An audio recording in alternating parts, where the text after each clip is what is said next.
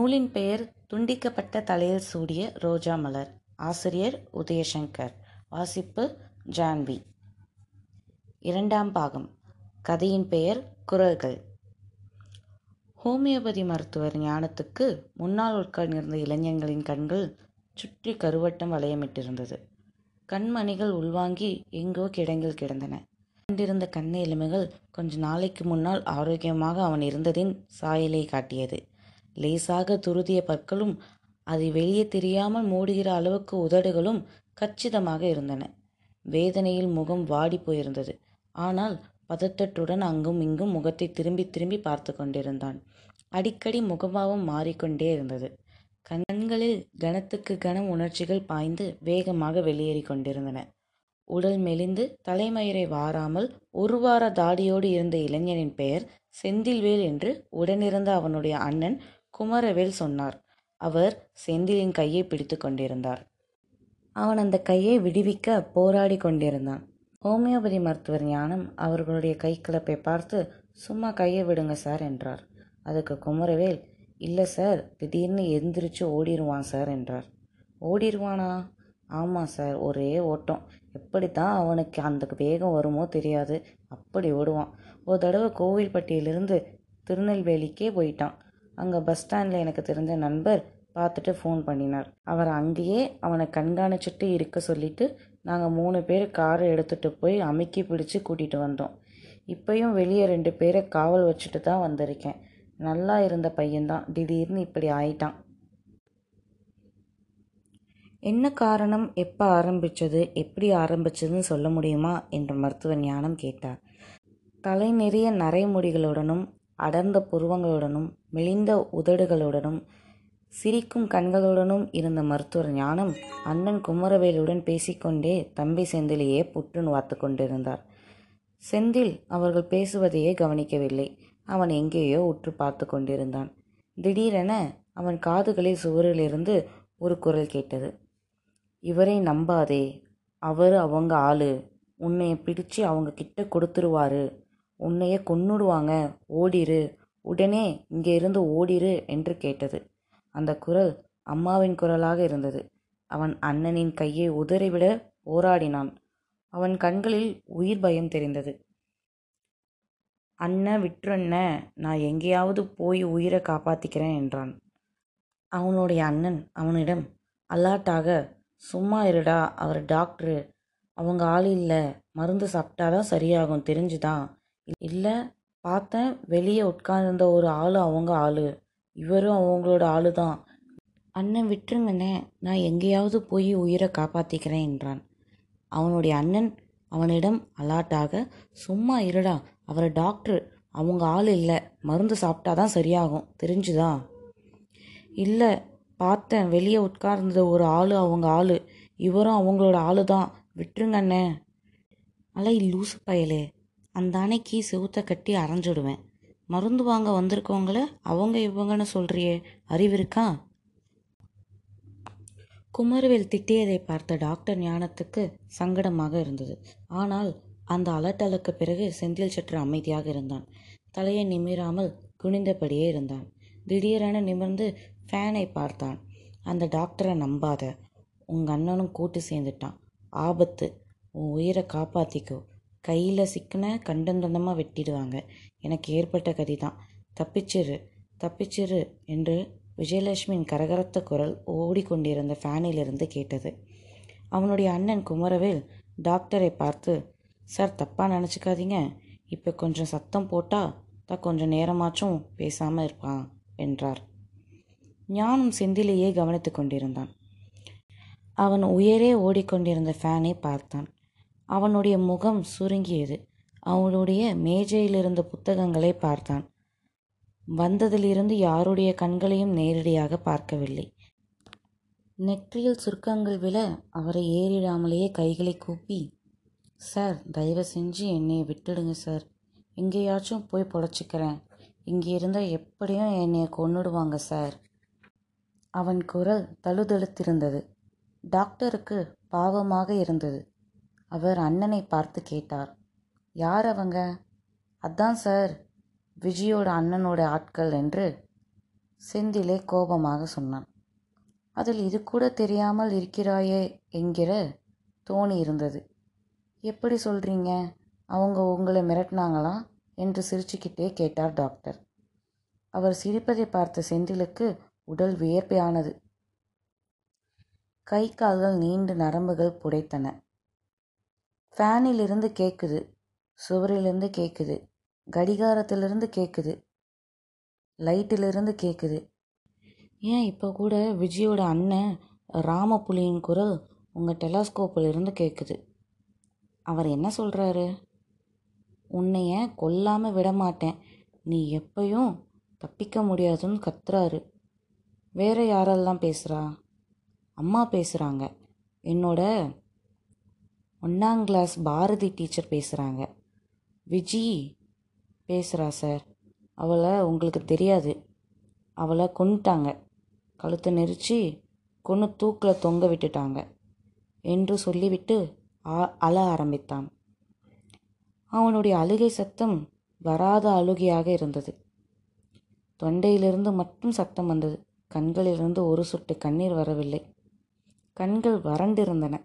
சில நொடிகளில் மறுபடியும் அவன் பரபரப்பாய் அங்கும் இங்கும் பார்க்க ஆரம்பித்தான்.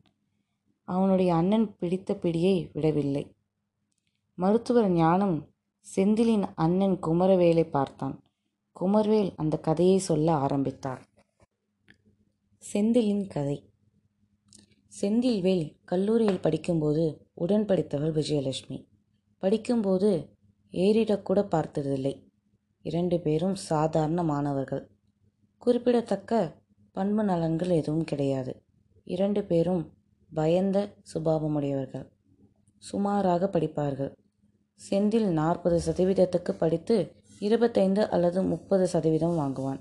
விஜயலட்சுமி ஐம்பது அல்லது அறுபது சதவீதத்துக்கு படித்து நாற்பது சதவீதம் வாங்குவாள். அவ்வளவுதான் அவர்களுடைய படிப்பு திறமை. அதற்கு கீழும் இல்லை அதற்கு மேலும் இல்லை. கல்லூரியில் துணைப்பாடும் நூல் குறிப்புகளுக்காக இரண்டு பேரும் ஒரு தடவை இரண்டு வார்த்தை பேசியிருக்கிறார்கள். அவளுடைய அண்ணன் ராமபுலி செந்திலின் வீட்டுக்கு வந்த நோட்டை வாங்கி கொண்டு போனான். மறுநாள் கல்லூரியின் துணைப்பாட வகுப்பில் அவள் அந்த நோட்டை வகுப்பில் அவனிடம் நீட்டினாள். அவன் வாங்கி கொண்டான். அவள் உதட்டை பிரிக்காமலேயே தேங்க்ஸ் என்றாள். அவன் வாய்க்குள்ளேயே நோ மென்ஷன் என்றான். அதை வைத்து இரண்டு நாட்கள் நண்பர்கள் ஓட்டி கொண்டிருந்தார்கள். அப்புறம் யாரும் எதுவும் பேசவில்லை. எல்லோரும் அவரவர் வேலையை பார்த்தார்கள். அந்த கல்லூரியின் கண்டிப்பினால் பல பேர் படிப்பை பாதியில் நிறுத்தும்படியாக விட்டிருந்திருக்கிறது. எங்கும் கண்காணிப்பு கேமராக்கள் ஆசிரியர்கள் ஊழியர்கள் என் மாணவர்களின் சிலர் கூட கல்லூரி நிர்வாகத்துக்கு தகவல் சொல்வார்களாக இருந்தார்கள். அவனுடைய வகுப்பில் யாருக்கும் இல்லாத திறமை அவனுக்கு இருந்தது. அவன் கவிதை எழுதி கொண்டிருந்தான். கல்லூரியின் அவனது இயற்பியல் துறையில் இறுதியாண்டு மாணவர்களுக்கு பிரிவு பச்சார கவிதை எழுதி வாசித்ததோடு அவனது கவிதை பயணம் துவங்கியது. சாதாரணமாக உரைநடையின் ஒரு இருபது வரி எழுதி ஒவ்வொரு வரியும் இரண்டு தடவை வாசிக்க வேண்டும். முதல் முறை வாசிப்பதை விட இரண்டாவது முறை இன்னும் உரத்த குரலில் வாசிக்க வேண்டும். அது கை தட்டுவதற்கான சமயம். இப்படி இரண்டு வரிக்கொரு முறை கைத்தட்டல் வாங்கி பெரிய கவிஞன் என்ற பெயரும் வாங்கிவிட்டான். செந்தில் கவிதை வாசிக்கும்போது இரண்டாவது வரியை வாசித்து முடித்ததும் அதுவரை காட்டிய எத்து பல்லழகை உதடுகளை மூடுவான்.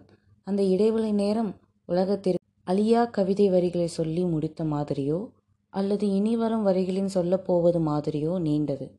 அதன் பிறகு அவனுடைய பல நண்பர்களுக்கு காதல் கவிதை எழுதி கொடுத்தான். மற்ற துறை மாணவர்களுக்கு வரவேற்பு கவிதையோ பிரிவு கவிதையோ எது வேண்டுமானாலும் செந்திலை தேடி வந்து விடுவார்கள். அவனும் கல்லூரி கேண்டீனில் வாங்கி கொடுக்கும் டீக்கு ஏற்ற கவிதை சம்சாவுக்கு ஏற்ற கவிதை டிஃபனுக்கு ஏற்ற கவிதை என்று எழுதி கொண் கொடுத்து கொண்டிருந்தான். கவிதை எழுதுகிறவன் என்றால் பெரிய லண்டாக இருப்பான் என்ற பேராசிரியர்களின் எண்ணத்தை மிக சுலபமாக மாற்றினான். பெரும்பாலும் மாதாந்திர தேர்வுகளில் தோற்றுப்போனான் சோதனை சாலையில் ஒரு சோதனையையும் செய்ய தெரியவில்லை. பேராசிரியர்கள் ஆச்சரியப்பட்டார்கள். சில பேர் சொல்லவும் செய்தார்கள். தம்பி கவிதை எழுதுறதுக்கு செலவழிக்கிற மூளையை கொஞ்சம் பாடத்துக்கும் செலவு செய்யப்பா. உடனே துழுதிய பற்களை மூடி ஒரு ஞான மார்க்கமாக புன்முறுவர் பூத்தான். ஒரே வகுப்பில் இருக்கும்போது யாரும் யாரையும் பார்க்காமல் இருக்க முடியுமா? அப்படிதான் விஜயலட்சுமியையும் அவ்வப்போது பார்த்தான். விஜயலட்சுமியின் ஏதோ ஒரு அம்சம் அவனுக்கு கிளர்ச்சியை கொடுத்தது. அவளுடைய கக்கத்தின் எப்போதும் வேர்த்து ஈரமாகவே இருக்கும். அந்த ஈரம் படர்ந்த அக்குள் வரைபடம் அவள் அணிந்திருக்கும் பிரா வரை படரும். அதை பார்க்கும்போது அவன் உடம்பில் உஷ்ணம் ஏறும். அந்த காரணத்தை கண்டுபிடிப்பதற்கு அவன் விஜயலட்சுமியை காதலிக்க தொடங்கினான். அவள் படிப்பில் சுமார் என்றாலும் எல்லா பாடங்களையும் பாஸ் பண்ணிடுவாள். மூன்றாண்டுகளுக்கு அவளுடைய கக்கத்து வியவையின் வரைபடங்களையே பார்த்து கொண்டிருந்த செந்தில் இறுதி பரீட்சையின் மூன்று பாடங்களையும் தோற்றுப்போனான் அதிலும் தமிழில் தோற்றது மிக விசேஷமாக பேசப்பட்டது. விஜயலட்சுமி பாஸ் ஆகிவிட்டாள் அவளுடைய குடும்ப சம்பிரதாயப்படி உடனே கல்யாணமும் முடித்து விட்டாள் அவளுக்கு கல்யாணம் நடந்ததெல்லாம் செந்திலுக்கு தெரியாது.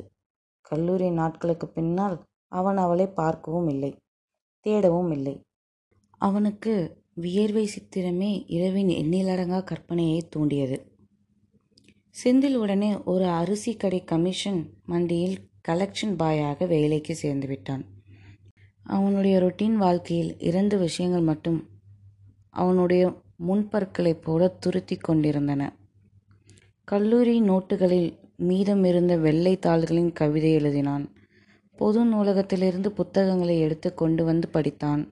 மற்றபடி வாழ்க்கை எந்த ஒரு தடங்களும் இல்லாமல் எல்லா தடங்கல்களிலும் ஏறி இறங்கி நன்றாகத்தான் போய்க் கொண்டிருந்தது. நான்கைந்து வருடங்களுக்கு முன்னால் ஒரு நாள் காலையில் அவனுடைய மூன்று தட்டு வீட்டுக்கு வெளியில் வந்து பார்த்தால் எதிர் வீட்டில் விஜயலட்சுமி நிற்கிறாள். எதிர் வீடு மூன்று படுக்கை அறைகளை கொண்ட நவீனமாய் கட்டப்பட்ட புதிய வீடு. முதலில் அவள் கவனிக்கவே இல்லை. அவனுக்கு பார்த்ததும் பூர்வ ஜென்ம நினைவுகள் பொங்கி ஒரே புள்ளியில் குவித்தன. அவன் அவளுடைய கக்கத்தை பார்த்துவிட முயற்சித்தான். நீண்ட நேரமாக பல் தேய்த்து கொண்டே அவன் பார்த்த பார்வையில் துளைச்சியில்தான் விஜயலட்சுமி அவளை பார்த்தான். ஒரு சில நொடிகளில் அடையாளம் கண்டு கொண்டு புஞ்சிரிப்பை தூதுவிட்டாள். பின்னர் உள்ளே போய்விட்டாள். செந்தில் அம்மாவிடம் அவனுடன் படித்த பொண்ணு எதிர் வீட்டுக்கு குடி வந்திருப்பதை பற்றி தகவலாக சொல்லி வைத்தான். அன்று இரவு அவன் வேலை முடித்து வரும்போது அம்மா எதிர் வீட்டில் உள்ளவர்களின் ஜாதகங்களையும் நேற்றைய இன்றைய நாளைய கிரக பலன்களையும் விரல் நுனியில் வைத்திருந்தாள். விஜய் விஜயலட்சுமியின் மூத்த அண்ணன் மாரியப்பனுக்கும் இளைய அண்ணன் ராமபுலிக்கும் சொத்து தகராறு. விஜயலட்சுமிக்கு அவசரப்பட்டு கல்யாணம் முடித்து அனுப்பி வைத்தார்கள்.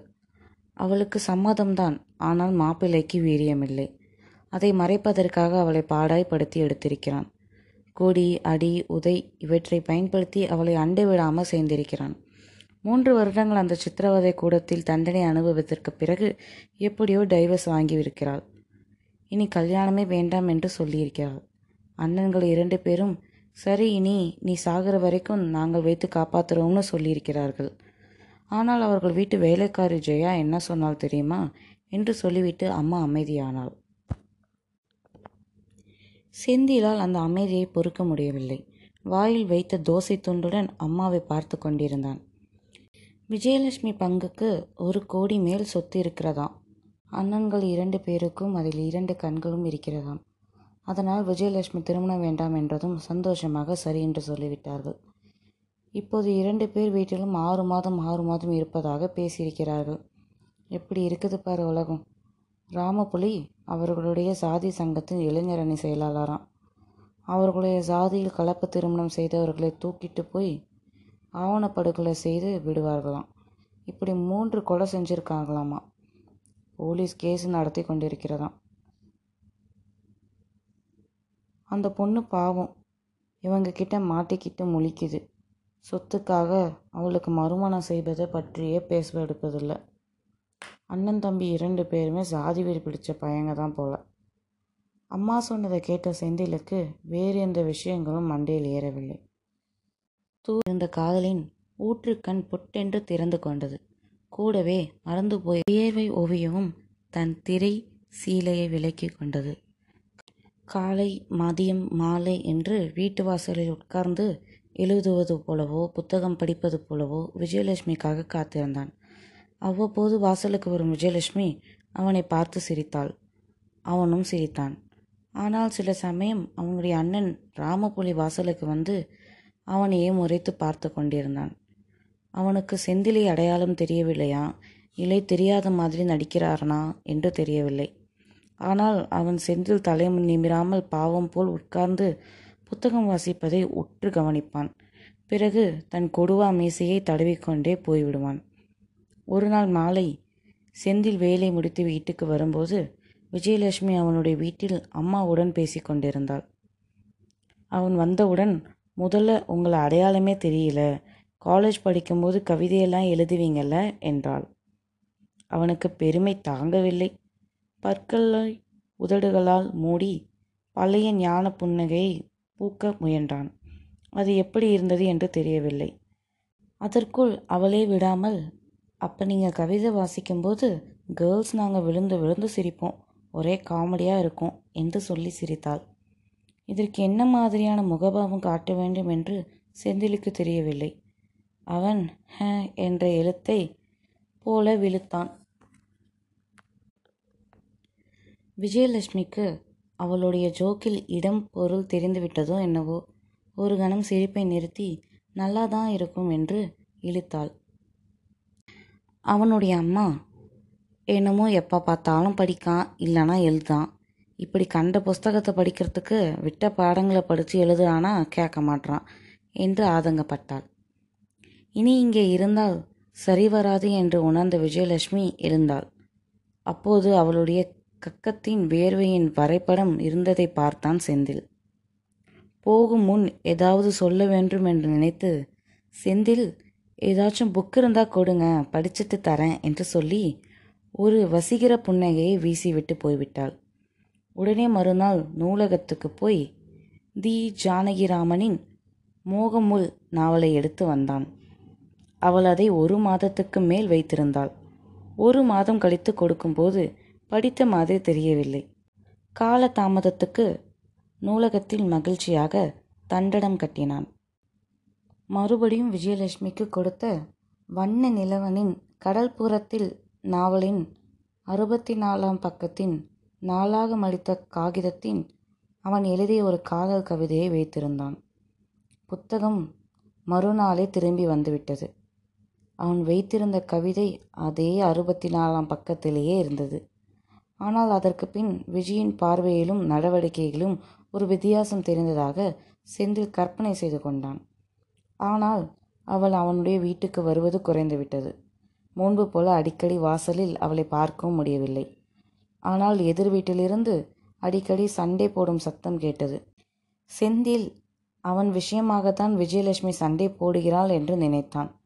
ஒரு நாள் மாலை எப்போதும் போல வாசலில் உட்கார்ந்து புத்தகத்தின் எந்த கண்ணையும் வைக்காமல் இரண்டு கண்களையும் எதிர் வீட்டு வாசலிலே வைத்து கொண்டிருந்தபோது அவளுடைய அண்ணன் ராமபுலி ஆவேசத்துடன் வீட்டை விட்டு வெளியே வந்து தொயோலி மவனே அவனை கண்டதுடுமா வெட்டிடுறேன் இல்லைன்னா பாரு என்று கத்திக்கொண்டே செந்திலை தற்செயலாக பார்த்தான்.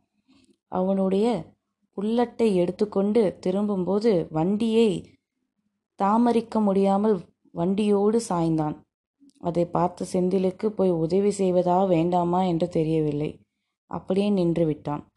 கஷ்டப்பட்டு வண்டியை தூக்கி நிறுத்தி ஏறி உட்கார்ந்தவன் வண்டியை முடக்கு போகும்போது சிலையாக நின்று கொண்டிருந்த செந்திலை முறைத்து பார்த்தான். அந்த பார்வையை தாங்க முடியாமல் செந்திலின் வயிறு கலக்கியது. செந்தில் தன்னை அறியாமல் வீட்டுக்குள் போய்விட்டான். அவனுக்கு வயிற்றின் கடமுடா என்று இறைத்தது. திரும்பி வந்தான். தண்ணீர் குடித்தான். கக்கூஸ் போனான். சாப்பிட்டான். கக்கூஸ் போனான். இரவு விடிய விடிய தண்ணீராய் வயிற்றாலை போய் கொண்டிருந்தது. காலையில் வயிற்றாலை நின்றுவிட்டது வேலைக்கு போய்விட்டான் இரவு வீட்டுக்கு வந்ததும் மறுபடியும் வயிற்றாலை தொடங்கிவிட்டது பக்கத்தில் இருந்த பகவதி மெடிக்கல்ஸில் போய் மருந்து வாங்கி சாப்பிட்டான். தூக்கம் வரவில்லை. மனம் கண்டதையும் நினைத்து குழம்பியது. கண்களை மூடினாலே ஏதேதோ பயங்கரமான காட்சிகளை அவன் கண் முன்னால் தெரிந்தன. அவனை யாரோ துரத்துகிற மாதிரி கனவுகள் வந்தன. வெட்டி துண்டாக்கப்பட்ட அவனுடைய தலையை அவனே பார்த்து கொண்டிருப்பது மாதிரியான கனவுகளும் வந்தன. தூக்கம் வராதாலும் யாரோ அவனுடைய இமைகளை வலுக்கட்டாயமாக பிரித்தார்கள். அதிகாலை நின்ற வயிற்றாலே அதன் பிறகு வரவில்லை. ஆனால் அவனுக்கு தூக்கம் ஒரு பொட்டு கூட வரவில்லை. ஒரு வாரமாக தூங்காமல் இருந்தான். மூன்று நாட்கள் உறக்கமின்மைக்கு பிறகு அவ்வப்போது சில குரல்கள் கேட்க ஆரம்பித்தன. பின்னர் அடிக்கடி குரல்கள் கேட்க ஆரம்பித்தன. ஒரு கட்டத்தில் இடைவிடாமல் கட்டிலிருந்தும் கதவிலிருந்து ஜன்னலிலிருந்து அவன் எதை பார்த்தாலும் அதிலிருந்து குரல்கள் கேட்டுக்கொண்டே இருந்தன. எல்லா குரல்களும் அவனை தப்பி போய் விட சொல்லி கொண்டிருந்தன. அம்மாவுக்கு காலதாமதமாக தான் விபரீதம் தெரிந்தது. சாத்தூரின் கடையை வைத்திருந்த மூத்த மகன் குமரவேலை கூப்பிட்டு சொன்னாள். அவர் அவனை கூட்டிக் கொண்டு திருநெல்வேலியில் உள்ள மனநல சிகிச்சை மையத்தின் சேர்த்தார். தூக்க மருந்து மயக்க மருந்து எதுவும் அவனிடம் வேலை செய்யவில்லை. எல்லாம் ஒரு அரை மணி நேரம்தான். அதன் பிறகு முன்பை விட குரல்கள் அதிகமாக கேட்கும். ஹோமியோபதியில் இதற்கு நல்ல மருந்து இருப்பதாக நண்பர்கள் சொன்னார்கள். மருத்துவர் ஞானத்தை தேடி வந்திருந்தார்கள். தற்சமயம். மருத்துவர் ஞானம் எல்லாவற்றையும் கேட்டுவிட்டு ஒன்றும் பிரச்சனை இல்லை குணப்படுத்திடலாம். ஒரு மூணு மாதமாவது ட்ரீட்மெண்ட் எடுக்கணும் என்று சொன்னார். மூணு மாதம் இல்லை ஆறு மாதம் கூட எடுத்துடலாம் சார். குணமானா போதும் என்றார் குமரவேல். அப்போது செந்தில் கைகளை முறுக்கி கொண்டு பற்களை நரநரவென கடித்தான். குணப்படுத்திடுவானாமா? கதை விடுறான். அவன் கொடுக்குற மருந்தை சாப்பிட்ட செத்து போயிடுவ ஓடிரு. டாக்டரின் கணினி திரையிலிருந்து விஜி கோபமாக பேசினாள். டாக்டர் சில புத்தகங்களையும் கணினியும் ஆராய்ந்து அவர் கையாலேயே மருந்து பொட்டலங்களை மடித்து கொடுத்தார். பதினைந்து நாட்கள் கழித்து வர சொன்னார். கிளினிக்கை விட்டு கீழே இறங்கியதும் செந்தில் குமரவேலிடம் மல்லு கட்டினான். கைகளை பிடுக்கிக் கொள்ள கடும் முயற்சி செய்தான். கோபமாக குமரவேல் அவனை கன்னத்தில் ஓங்கி அறைந்தார். அறையை வாங்கி கொண்ட செந்தில் அவருடைய வேட்டியை பிடித்து இழுத்தான். வேட்டியை காப்பாற்ற ஒரு கணம் தளர்ந்த அவருடைய பிடியை உதறிய செந்தில் நொடிக்கும் குறைவாக நேரத்தில் ஓட்டமாய் ஓடிவிட்டான். பின்னாலேயே செந்தில் செந்தில் டே நில்றா என்று கத்திக்கொண்டே கொஞ்ச தூரம் ஓடிய குமரவேல் நின்று மூச்சு வாங்கினான். திரும்பி வந்து வண்டியை எடுத்துக்கொண்டே ரோடு ரோடாய் தெரு தெருவாய் தேடி அலைந்தார். செந்திலை கண்டுபிடிக்கவே முடியவில்லை. இன்னமும் குரல்கள் விரட்ட தண்டவாளங்களுக்கு ஓரத்தில் செந்தில் நடந்து போய் கொண்டிருக்கிறான். ஆந்திராவின் கூடூரை தாண்டி விட்டான். ஒவ்வொரு ரயில் அவனை கடக்கும் போதும் செந்தில் உன்னை பிடிக்க வராங்க. ஓடிரு தப்சிரு என்ற பத்து வயதில் இறந்து போன அவனுடைய தங்கை ஷாமலாவின் குரல் கேட்கிறது. ஒவ்வொரு ரயில் போன பிறகும் அவன் வேகமாக ஓடுகிறான். குரல்கள் அவனை விரட்டி கொண்டே இருக்கின்றன. அவன் ஓடிக்கொண்டே இருக்கிறான். பின்கதை ஒரு மாதமாய் தேடி அழுத்து போன குமரவேல் அவருடைய கடை வேலையை கவனிக்கப் போய்விட்டார். ஒரு மாதம் கழித்தும் வரவில்லை என்பதால் துயரரின் நோய்க்குறிகள் தீர்ந்து துயரர் நலமடைந்து விட்டார் என்ற முடிவுக்கு வந்த ஹோமியோபதி மருத்துவர் ஞானம் தன்னுடைய கிரீடத்தில் இன்னொரு இறக்கை சூடிக்கொண்டார். விஜயலட்சுமிக்கு செந்திலை பற்றி செய்தி எதுவும் தெரியாது. அதற்கு முன்பே அவள் மூத்த அண்ணன் வீட்டுக்கு போய்விட்டாள். அவன் அவளிடம் கடைசியாக கொடுத்திருந்த தாஸ்த ஹேவல்ஸ்கியின் வெண்ணிற இரவுகள் புத்தகம் இன்னமும் வாசிக்கப்படாமல் அவளுடைய அலமாரியில் சேலைகளுக்கு